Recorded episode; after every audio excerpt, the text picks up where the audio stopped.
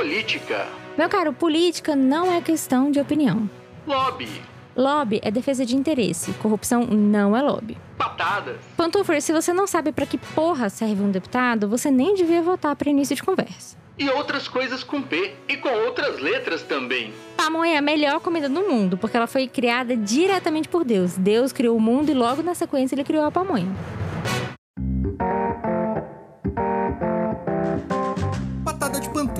Toda quinta no seu agregador de podcast. Esse podcast é um oferecimento da editora de livros Colenda. Bem-vindo a mais um episódio do Patada de Pantufo, seu podcast semanal sobre política e outras coisas com P. Meu nome é Beatriz Falcão, eu sou cientista política, especialista em relações governamentais, lobista, e no episódio de hoje nós vamos falar de uma coisa com P que não tem nada a ver com política. Quer dizer, nada a ver não, né? Tem mais ou menos a ver. Pode ter a ver, mas não necessariamente tem a ver. O importante é que você já sabe.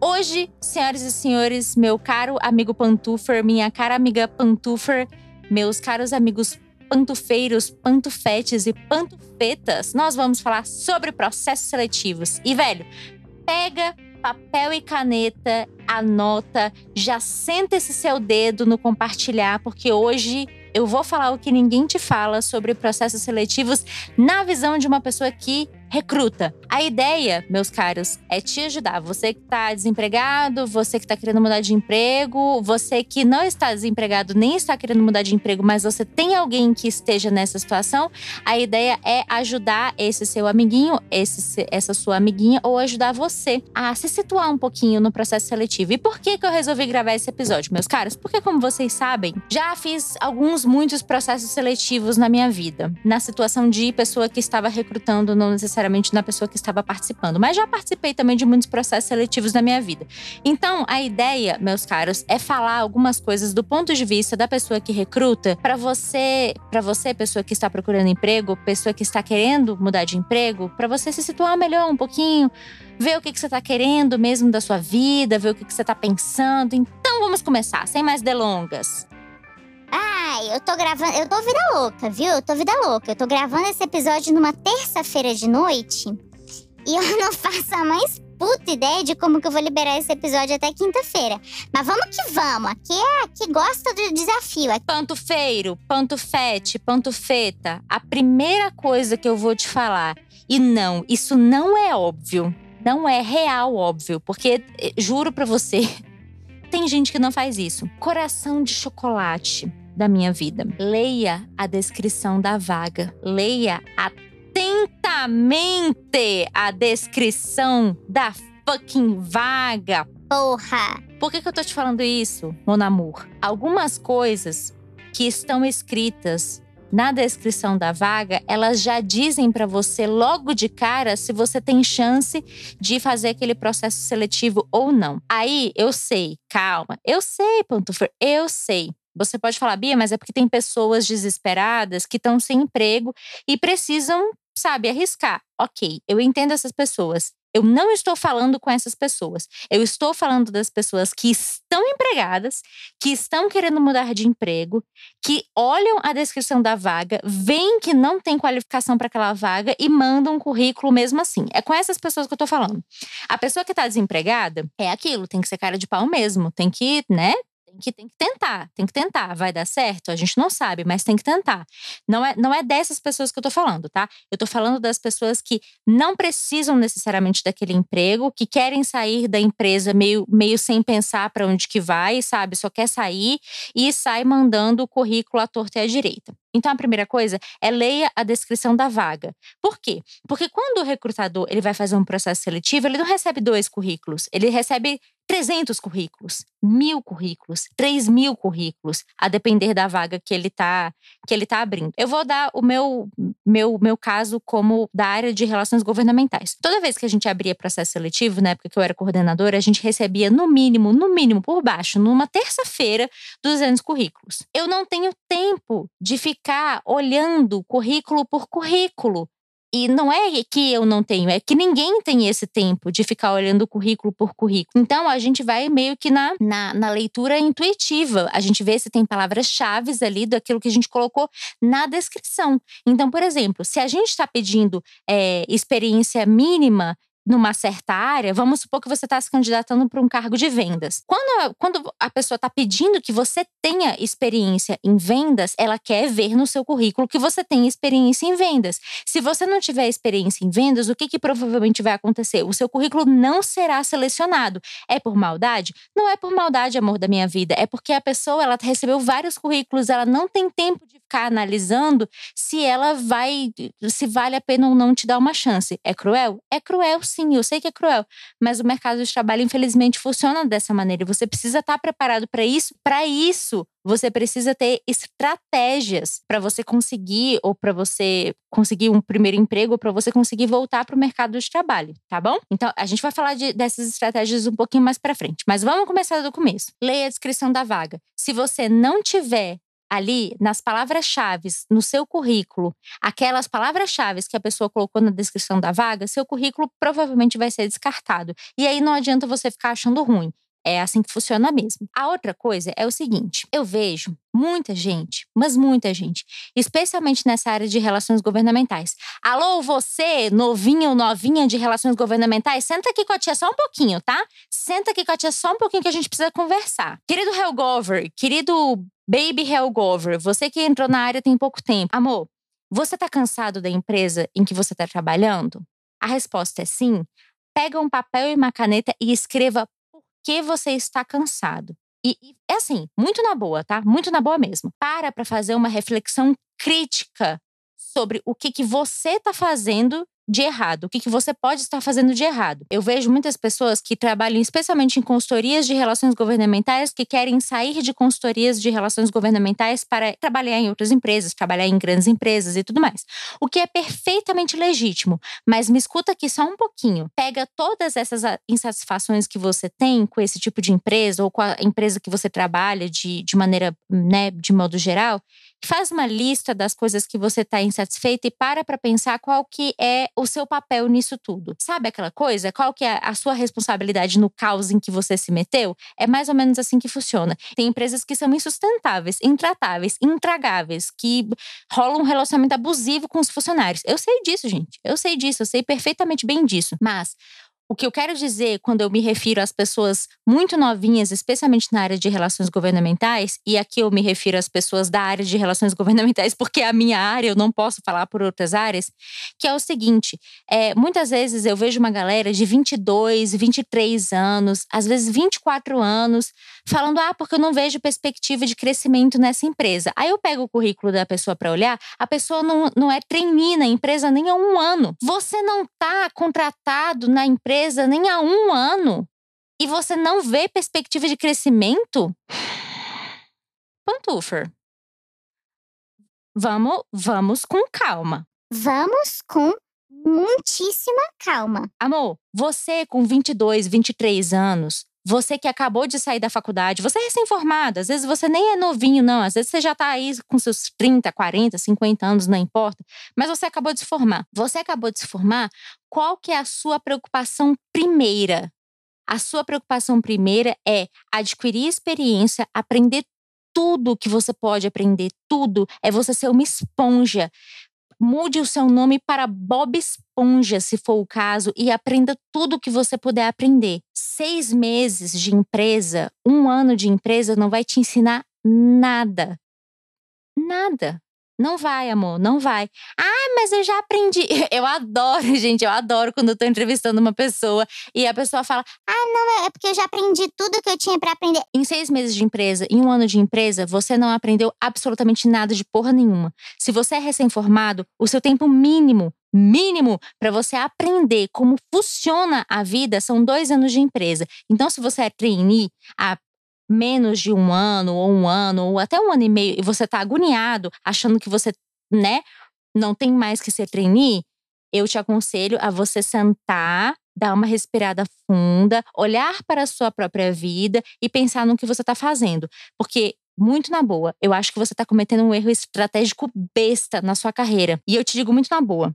Muito na boa mesmo. Se você é trainee há um ano e meio, um ano, seis meses, e você está se candidatando para uma vaga para você ir para um cargo maior, como que você sabe que você está preparado para essa vaga, para esse cargo maior? E, e, e, muito na boa, gente. Eu já vi, tipo assim, eu já peguei é, currículo de estagiário querendo, se candidatar a analista. Real mesmo, real mesmo. A pessoa que não, não era nem formada ainda querendo ser analista. Isso é muito importante também, viu, Pantufer? Entenda a hierarquia dos cargos. Então, vamos lá, a tia vai te ensinar. Você está na faculdade, você é estagiário, estagiário de nível superior. Você se formou, você provavelmente vai ser trainee, assistente. Depois de alguns anos de, de formada, geralmente o tempo de trainee não é menor que dois anos. Qualquer tempo de trainee menor que dois anos é uma anomalia. É uma anomalia. Não vem com. A... Ai, mas eu sou trainee há um ano. Tá pouco. Tá chegando nem na metade do caminho ainda. Fique calmo. Eu, hein, povo agoniado. Então, você vai provavelmente ali ficar um tempo como trainee ou assistente, né? Aí depende. Algumas empresas têm, por exemplo, trainee, trainee 1, trainee 2, trainee 3 e tarará. É, qual que é a diferença? Fundamentalmente, muito pouca. Às vezes a, a empresa nem faz essa diferença de cargos. Mas o que, que é que te faz, então, virar trainee 1 ou trainee 2 ou trainee 3? A sua experiência, o seu tempo de experiência, a sua malemolência, o seu jogo de cintura, o quão rápido você consegue solucionar problemas, o quão proativo você é na hora de, de, de propor coisas novas. Tá entendendo? É isso. Não tem essa de, ah, não. Antes eu, sei lá, lia Diário Oficial da União, agora eu vou ler Diário Oficial da União e fazer a agenda. Aí quando eu for treinar três, eu vou fazer Diário Oficial da União, ler, eh, fazer a agenda e fazer perfil de stakeholder. Não, amor da minha vida, não é necessariamente assim que vai acontecer. É o seu o seu gingado, sabe assim? É como você é capaz de solucionar problemas, é o quão proativo você é. Você tá vendo um problema na sua frente, você dá uma de, ah, esse não é problema meu mesmo, então foda-se. Pode ter a mais bela certeza na sua vida que você não vai ser promovido. Ah, mas eu tô aqui na empresa há dois anos e não fui promovido. Pois é, mas deve ser porque você é uma pamunha. Não, pamunha não, porque eu gosto de pamunha. Mas... Então, e aqui eu tô falando de mercado de trabalho, tá, gente? Eu não tô falando de, de Maria Tereza de Calcutá, não. Empresas privadas visam lucro e você faz parte desse, desse mecanismo que vai gerar o lucro, tá certo? Ah, mas eu não concordo. Então, você faça outra movimentação na sua vida que seja não trabalhar para empresas privadas. Você tem todo o direito de não concordar. Boa sorte com isso, inclusive. Mas o mundo ele funciona assim. Até onde a gente sabe, o mundo funciona assim. Se você não gosta dessa maneira como o mundo funciona, aí já é uma outra história. Continuando. Então, meus caros, você precisa ter noção do que, que a empresa está pedindo para você. Então, se você é um estagiário, você olha para uma, uma vaga de analista e acha que você tem capacidade de ser um analista, considere que você pode, um, não conseguir a vaga, mas dois, considere que você pode conseguir a vaga. E aí você vai fazer o quê? O que que você vai fazer quando a pessoa que está acima de você te pedir uma coisa que você não sabe fazer? Já parou para pensar nisso? Vou dar um exemplo. Inglês. Exemplo clássico, o Pantufer, exemplo clássico. A empresa. e, gente. Ai, vamos lá. Gente, se a empresa colocar lá na descrição de vaga, imprescindível fluência em inglês. Se ela se deu o trabalho de escrever a palavra imprescindível, é porque provavelmente é imprescindível mesmo. Se ela escreve inglês avançado, ok, você consegue até dar uma engambelada com inglês intermediário, por exemplo. Isso não é, nossa, né? Não, vou deixar de me candidatar à vaga porque está pedindo inglês avançado, eu sou inglês intermediário. Não, se candidata. Agora, se você é inglês intermediário e a vaga está explicitamente solicitando que você seja fluente em inglês e você se candidata à vaga, o que, que pode acontecer? Ou pior, ou pior, você mente no currículo e você fala que você tem influência em inglês, o que, que pode acontecer? Pode acontecer de a empresa fazer um, um, processo seletivo ali meio com pressa e esquecer de fazer uma prova oral ou uma prova escrita com você em língua inglesa e você passa no processo seletivo na sua primeira semana de trabalho. Imagina a cena comigo aqui, Pantufer. Ó, peraí só um pouquinho. Imagina essa cena aqui comigo. Olha que cena maravilhosa. Na sua primeira semana de trabalho, Pantufer. A sua primeira semana de trabalho, você chega na empresa e conhece seus novos colegas. Seus novos colegas são gentis, são gente fina, são tranquilos, são gente boa, você adorou o ambiente de trabalho. Aí a sua nova chefe, Pense que a sua nova chefe sou eu. Pode pensar, não tem problema não. a sua nova chefe, no caso a Biazuda, vai chegar para você e fala: Fulano, a equipe inteira tá atolada de trabalho. Eu tenho uma reunião agora e a gente e tem um, um fornecedor, um cliente ou whatever no telefone. E eu não posso falar com ele agora. Você pode falar com ele para mim rapidinho? É coisa simples, é só você explicar para ele como que funciona, tal e tal coisa, coisa besta. E você falar, claro, claro que eu posso falar. Só que você não se atentou, Pantufer, antes de pegar o telefone, não é Robert, é Robert mesmo. E ele só fala inglês. E você é a pessoa que está do outro lado da linha, tendo que tirar a dúvida dele. E aí, você vai fazer o quê? Você já pensou? Você já pensou? Você já pensou se você perde um cliente, um fornecedor, ou se você passa uma vergonha na frente da direção da empresa porque você mentiu num processo seletivo, porque você disse que você falava inglês e você não fala nem the books on the table? Você já parou para pensar no papelão? Então, flor de lis, alecrim dourado, alface americana. Se você não tem inglês fluente, não coloca no seu currículo que você tem inglês fluente. Se seu inglês é avançado, seu inglês é avançado. Se seu inglês é intermediário, o seu inglês é intermediário. Se seu inglês é básico, o seu inglês é básico. Tá bom? Não, não, olha, não minta em currículo, pelo amor de tudo que é de mais sagrado, que eu sou capaz de te pegar pelos cabelos e te dar um soco. Você tá, cê tá me ouvindo, hein, pantufa? Ai, ai, ai. Tem essa questão aí. Não minta em processo seletivo. Se você não sabe fazer nota técnica, não fala que você sabe fazer nota técnica. Se você não sabe falar inglês, não fala que você sabe falar inglês. Se você não tem Excel avançado, Excel é outra. Gente, o que eu faço pra vocês. Eu sou uma porta em Excel. Uma porta. Uma porta. Eu não faço a mais puta ideia de como mexer em Excel. Tenho que melhorar isso? Tenho. Claro que eu tenho que melhorar isso. Tá, tá na lista de coisas pendentes que eu tenho para melhorar. Tem uma lista delas. Mas eu nunca na minha vida coloquei no meu currículo que eu tinha pacote Office avançado. Porque daqui a pouco eu chego na empresa e fala: ai, não, faz uma comparação estatística de uns dados aqui. Amor, eu no máximo vou saber, vou saber abrir o Excel. Isso porque eu peguei estatística na faculdade e todas as contas eram feitas no Excel, pelas fórmulas. Pergunta se eu lembro de alguma fórmula. Nenhuma, amor. Nem fucking uma. Então, não minta no currículo. E se a pessoa, por acaso, perguntar na, no processo seletivo, ah, vamos supor, né? Você vai para entrevista. Isso já aconteceu comigo. Eu fui fazer um processo seletivo, fui para entrevista, a pessoa perguntou: "Você tem conhecimento de não sei o quê?"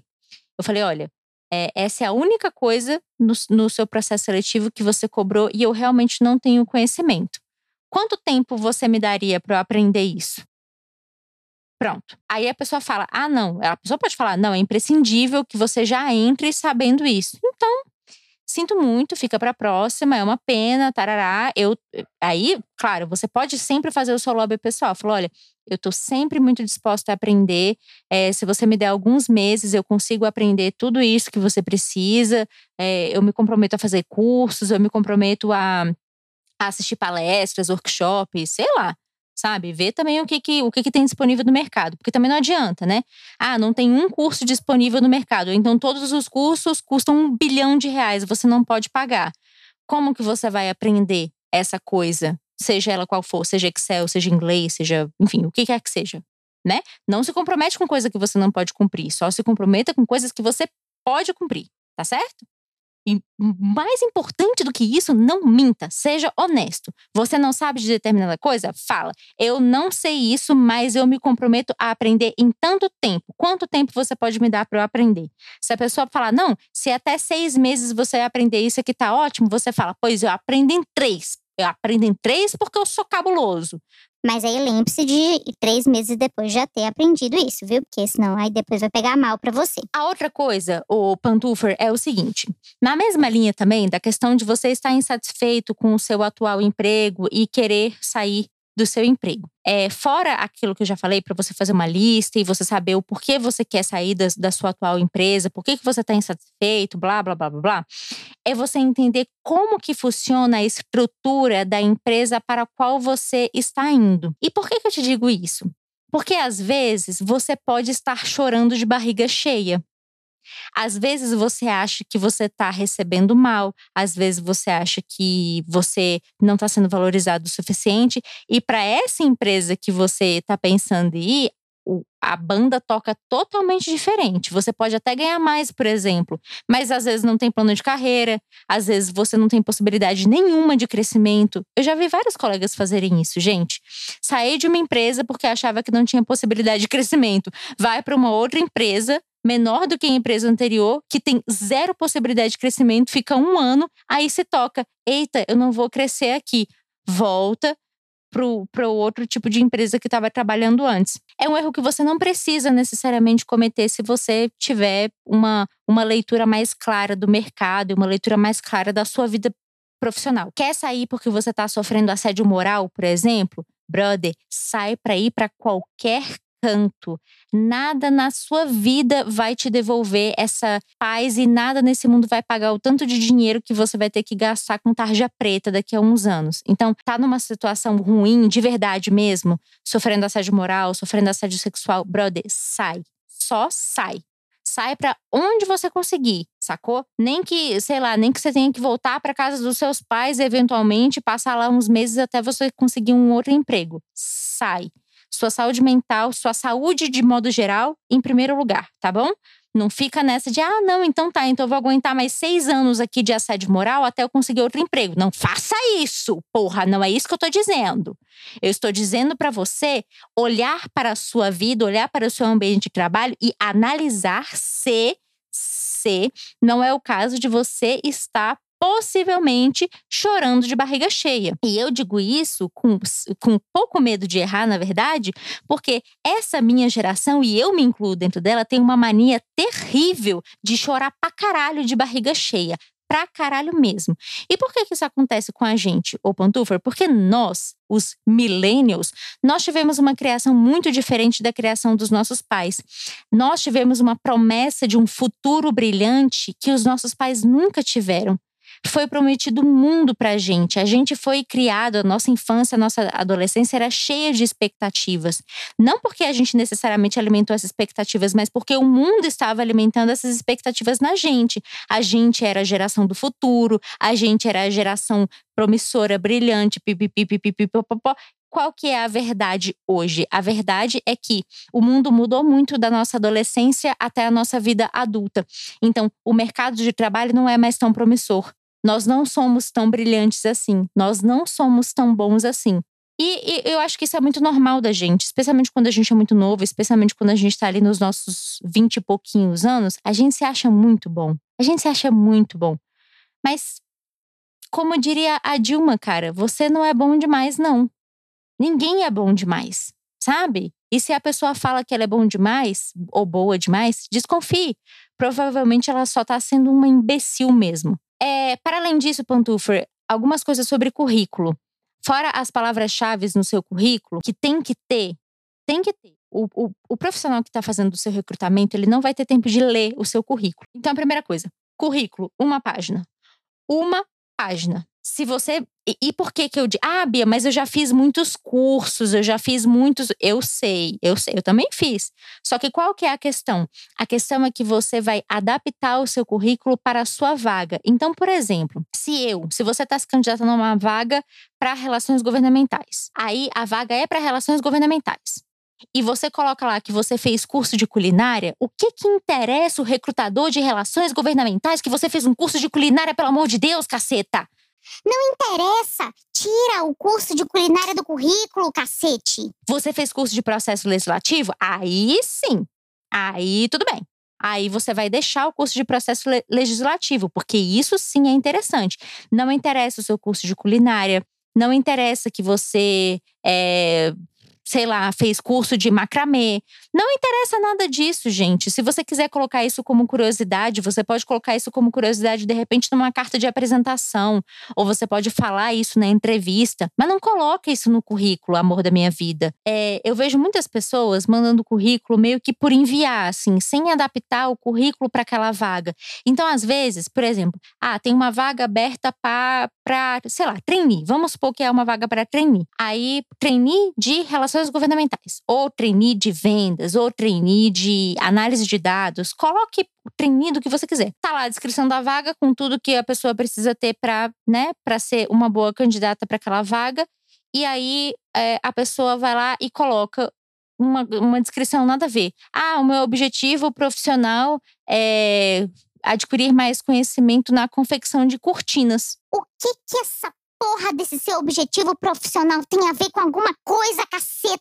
Você entende que o recrutador, ele bate o olho nisso? Isso é um, é, isso é tricky, viu? É bom você colocar qual que é o seu objetivo profissional? É, é massa. Eu, eu, por exemplo, gosto de pegar currículo assim.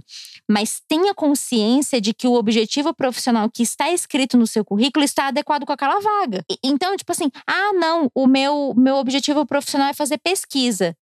Cara, mas se você está mandando isso para uma empresa privada que não faz pesquisa, você concorda comigo que o recrutador vai olhar e vai falar: bom, essa pessoa quer uma coisa, eu estou oferecendo outra, logo há uma inflexão aqui de, de, de de vontades, de desejos. Eu não posso oferecer o que a pessoa quer e a pessoa não pode oferecer o que eu quero. Descartado. Pronto. Você acabou de ter o seu currículo descartado porque você foi besta. Você entendeu o meu ponto? Eu acho que você entendeu o meu ponto.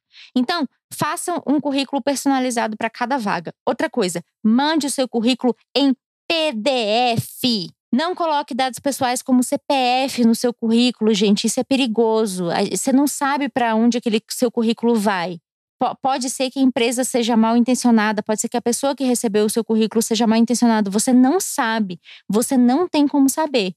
A pessoa pode vender seus dados, a pessoa pode fazer, pode abrir uma conta com seu CPF. Não coloca CPF no seu currículo. Não precisa pôr foto se você não quiser. Se você quiser, é legal? É legal. Mas lembre-se, se você for colocar foto no seu currículo, não põe selfie, não põe a foto que você foi pra balada com seus amigos no meio da pandemia, que você tava doida de tanto tomar vodka. Coloca uma foto profissional, uma foto bonita, uma foto bem tirada, com a qualidade boa, tá bom? Precisa ser uma foto profissional? Não. Pode ser uma foto feita em casa com seu celular, mais bem enquadrada e de preferência que não seja uma selfie tá bom? Coloca uma, tira uma foto num fundo bonitinho, pode ser até no fundo branco, numa parede branca que você tem na sua casa, ou numa parede colorida, mais lisa, lisa, tá bom? Bota uma roupinha bonita, arruma o cabelo, ajeita a cara e tira e pede para alguém tirar a foto para você, uma fotinha de, de bracinho cruzado, não precisa ser sorrindo se você não quiser, enfim, tá? Não vai colocar qualquer foto e especialmente não coloque selfie no seu currículo favor, me ajuda. Então, seguindo. Lembra nem mais o que eu estava falando. Ah, sim. Mande seu currículo em PDF. Não coloque dados pessoais é, que possam prejudicar você. Então, por exemplo, telefone tem que ter no currículo. Coloque o telefone. Tem que ter LinkedIn no currículo, viu, gente? Não existe mais pessoa que faça processo seletivo e não vai te dar uma stalkeada no LinkedIn.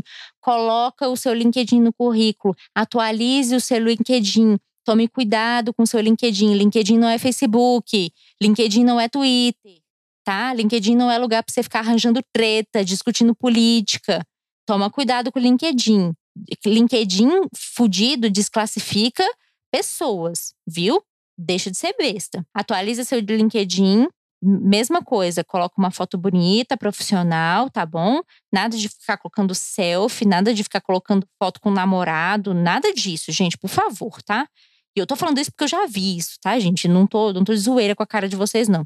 Já vi gente com foto com, com cachorro no, no LinkedIn. A não ser que você trabalhe numa empresa que, né? Uma empresa de pets, aí tudo bem, aí é outra história. Mas caso contrário, não. Outra coisa, saiba a diferença. Currículo Lattes é currículo acadêmico. Currículo profissional é currículo para você enviar para empresas, tá bom?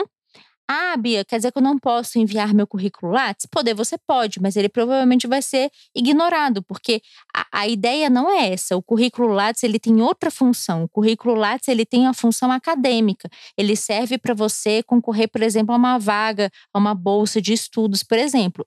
Para isso que serve o Lattes.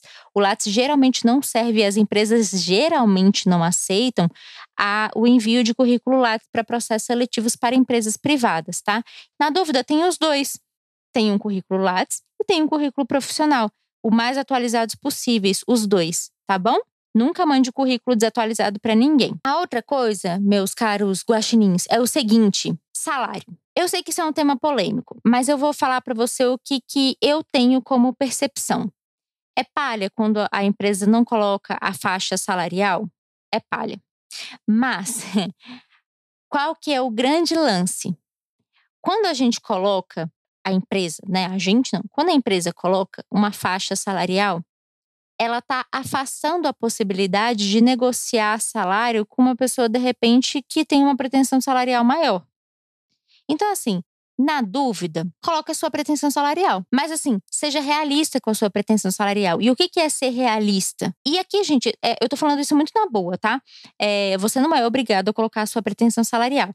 Mas você precisa saber muito claramente na sua cabeça qual que é o seu limite. Então, por exemplo, se você tem um custo de vida de dois mil reais, você não pode colocar que a sua pretensão salarial é mil reais. Porque se você ganhar mil reais, você não vai conseguir viver, porque o seu custo de vida é de dois mil reais. Isso é, isso é lógico, tá, gente? Isso não, não tô ensinando ninguém a, a pescar aqui. Isso é besta.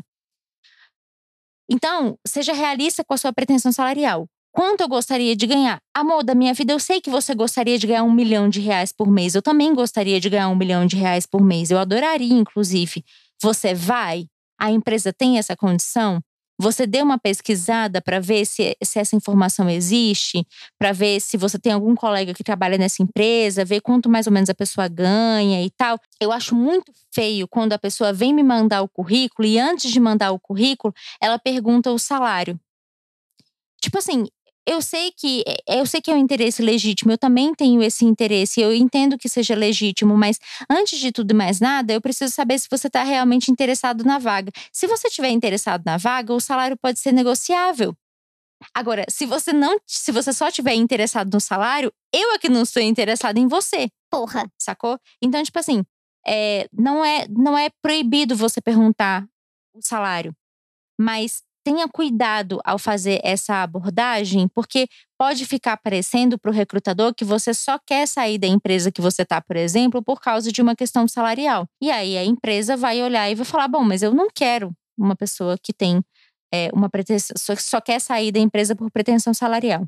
E a última coisa que eu tenho para te falar em relação a, a, pessoas que já estão empregadas é o seguinte: pessoas ping-pong. O que, que é um profissional ping-pong? O profissional ping-pong é o profissional que ele fica quicando de empresa para empresa e todo o processo seletivo ele manda, um, ele manda o currículo dele. Não interessa a empresa. Todo o processo seletivo aberto, o bicho vai lá e pá, manda o currículo. Aí você vai ver o currículo da pessoa, seis meses em uma empresa, oito meses na outra empresa, um ano na outra empresa, quatro meses em outra empresa. A pessoa tem 24 anos e já passou por 15 empresas. Do Circo de Soleil faz lasanha para chefe toda sexta-feira. Deus me livre, fica imensa.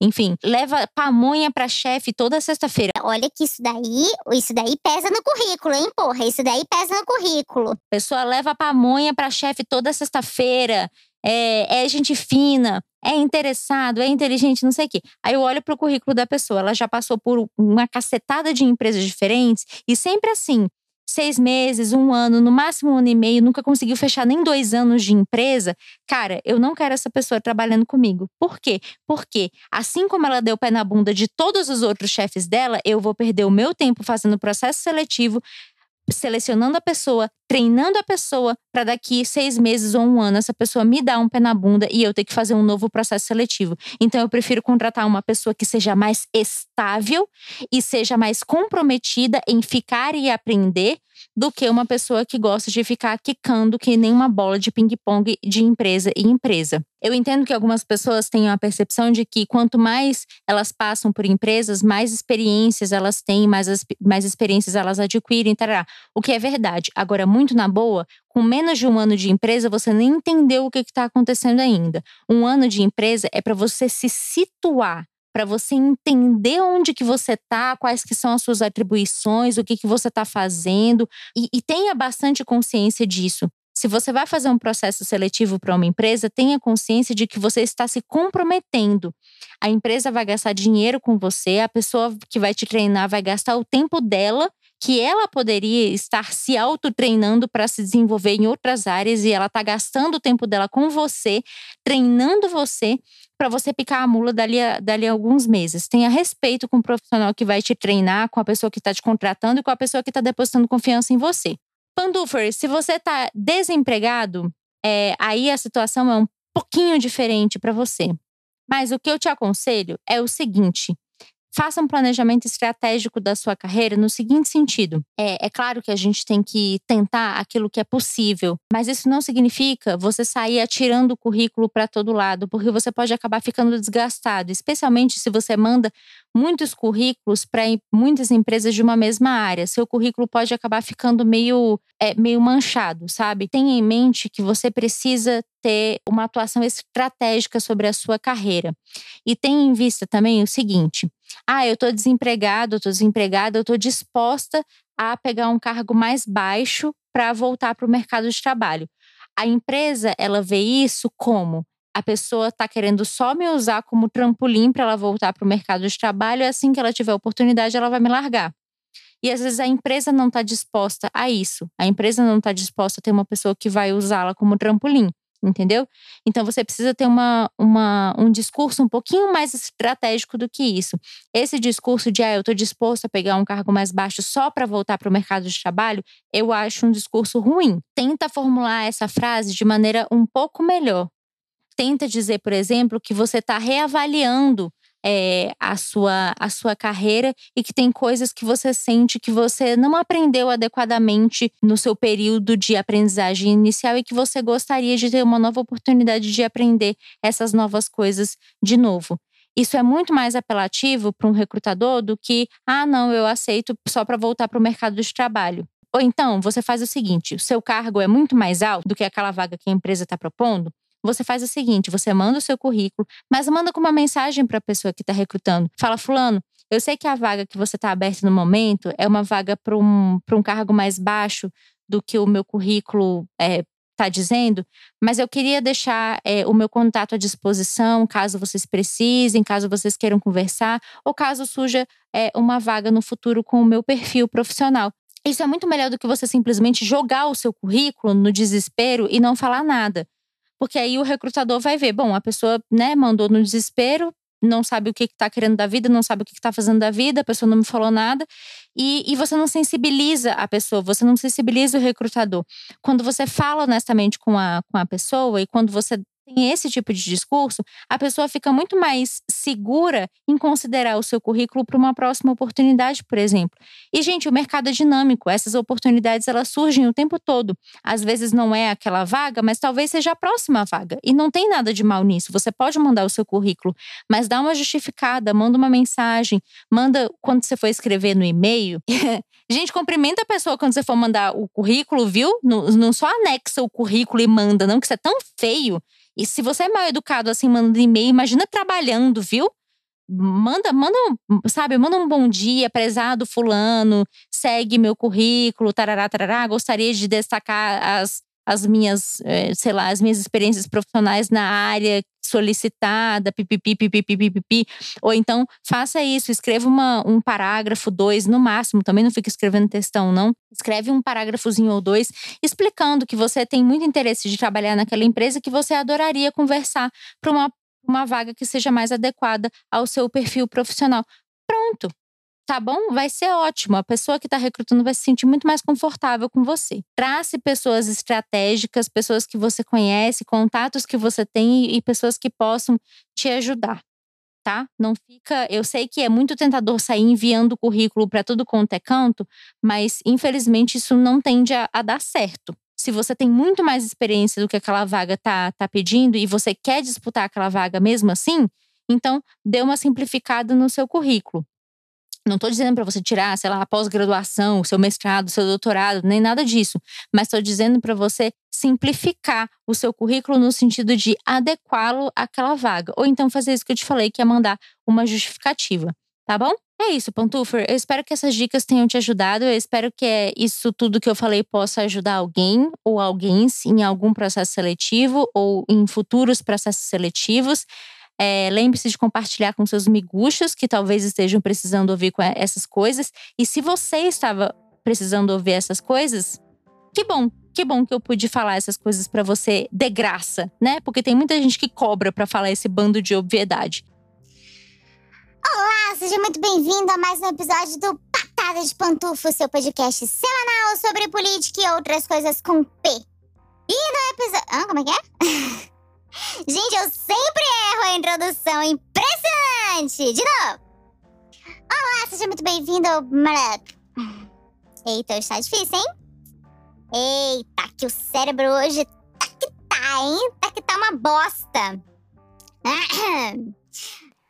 Você achou que não ia ter lambida hoje, né, Pantufer? Você achou correto. Por quê? Porque eu esqueci, mas eu voltei, eu voltei. Estou aqui no futuro gravando a lambida, porque o Pantufer ele pode ficar sem qualquer coisa. Pode ficar sem vacina, pode ficar sem governo decente, mas sem lambida o meu Pantufer não fica.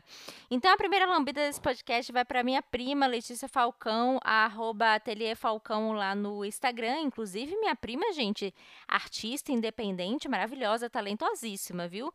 Vai lá e compra as artes dela. É, tem cupom de desconto, viu? Vai lá e fala que você veio do Patada de Pantufa que ela dá um realzinho aí de desconto pra você. Olha, eu dando desconto na arte da minha prima sem nem ter combinado com ela. É assim que valoriza o artista. A segunda lambida vai para a Raquel, lá no Instagram, que ela me atentou para o fato de que eu confundi o ET Bilu com o ET de Varginha. Eu vou ser sincera, o Pantufer, eu conscientemente Mentira, eu inconscientemente eu sabia que tinha diferença, eu sabia que eram dois ETs diferentes. Mas faz tanto tempo que eu nem ouço falar nem de ET, de ET nenhum, na verdade, né? Acho que a última vez que eu ouvi falar de ET foi, foi quando eu assisti os Sinais, né? Então, sei lá, eu só não, não me atentei para o fato de que uma coisa era uma coisa, outra coisa outra coisa, sabe? Então, confundi, peço desculpas aí a galera da ufologia. Confundi o ET de Varginha com o ET Bilu. O ET Bilu, sim, que é o ET que usa o modulador de voz tal qual eu uso aqui no Patada de Pantufa. O ET de Varginha é supostamente um ET mesmo, viu? Então peço desculpas. O cadê, cadê, cadê, cadê, cadê? Cadê? O Antônio de Paula fez uma, fez uma mensagem, não, fez uma montagem é, em que eu estava lá supostamente discutindo a construção de Brasília com Juscelino Kubitschek, com Lúcio Costa e Companhia Limitada. Claramente há uma montagem, não só porque eu não estava viva nessa época, mas porque ainda que eu estivesse, eu não estaria lá, né, amores? Por quê? Porque eu sou mulher. E nessa foto, muito coincidentemente, só há homens e homens brancos, obviamente. Então, jamais estaria nesse momento histórico. Mas agradeço, a montagem ficou hilária que mais? O Uber da esquerda falou: adoro seu podcast, mas no último episódio você esqueceu que João Campos se elegeu prefeito de Recife. É verdade.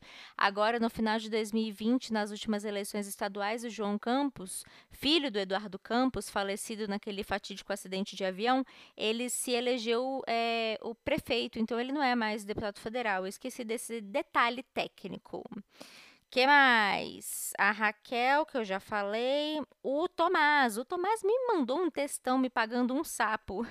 mas mentira, não paguei o sapo, não. Mas ele tá correto. Ele falou que, que, como eu falei, que eu dei uma informação errada, e dei mesmo. Ele falou que acidentes de aviões não são comuns e ele trouxe dados, inclusive me mandou PDFs para eu ler sobre dados da ANAC falando que mesmo na aviação particular, cerca de 100 acidentes a cada 1 milhão de decolagens, ou seja, 0,01% de aviões particulares, isso somente no Brasil. É, então, ele se incomodou com isso, o homem engenheiro, então peço desculpas aos engenheiros de plantão. Acidente de avião não é comum, viu? É, cometi um equívoco. Eu quis dizer no sentido de acidentes de avião são comuns no sentido de matar político, mas não no sentido de, de ser comum de modo geral, viu? É mais provável você sofrer um acidente de carro do que você sofrer um acidente de avião, todo mundo sabe disso. Então, peço desculpa aí a galera da aviação também. Vocês veem, né? Eu não entendo muito de coisa que voa, nem de avião, nem de ET. Então, fica aí a dica já para os próximos. O F, Camara, Cama, Kamaroski, F Kamaroski, lá no Instagram. Ele pediu para eu mandar um salve para a namorada dele. Ela disse que vai escutar o seu podcast por livre e espontânea pressão. Então, dona Maria Gabriela, eu espero mesmo que você esteja ouvindo esse podcast por livre e espontânea pressão e fico aguardando o seu oi, viu? Fico aguardando você lá falar se você gostou do podcast na DM do arroba patada de pantufa no Instagram ou arroba no Twitter. Tá bom? Um beijo para você, Mabi. Que bom que você está ouvindo Patada de Pantufa. E por hoje é só. As próximas lambidas ficam para semana que vem porque eu tô com pressa. Beijo, galera. Fui até semana que vem.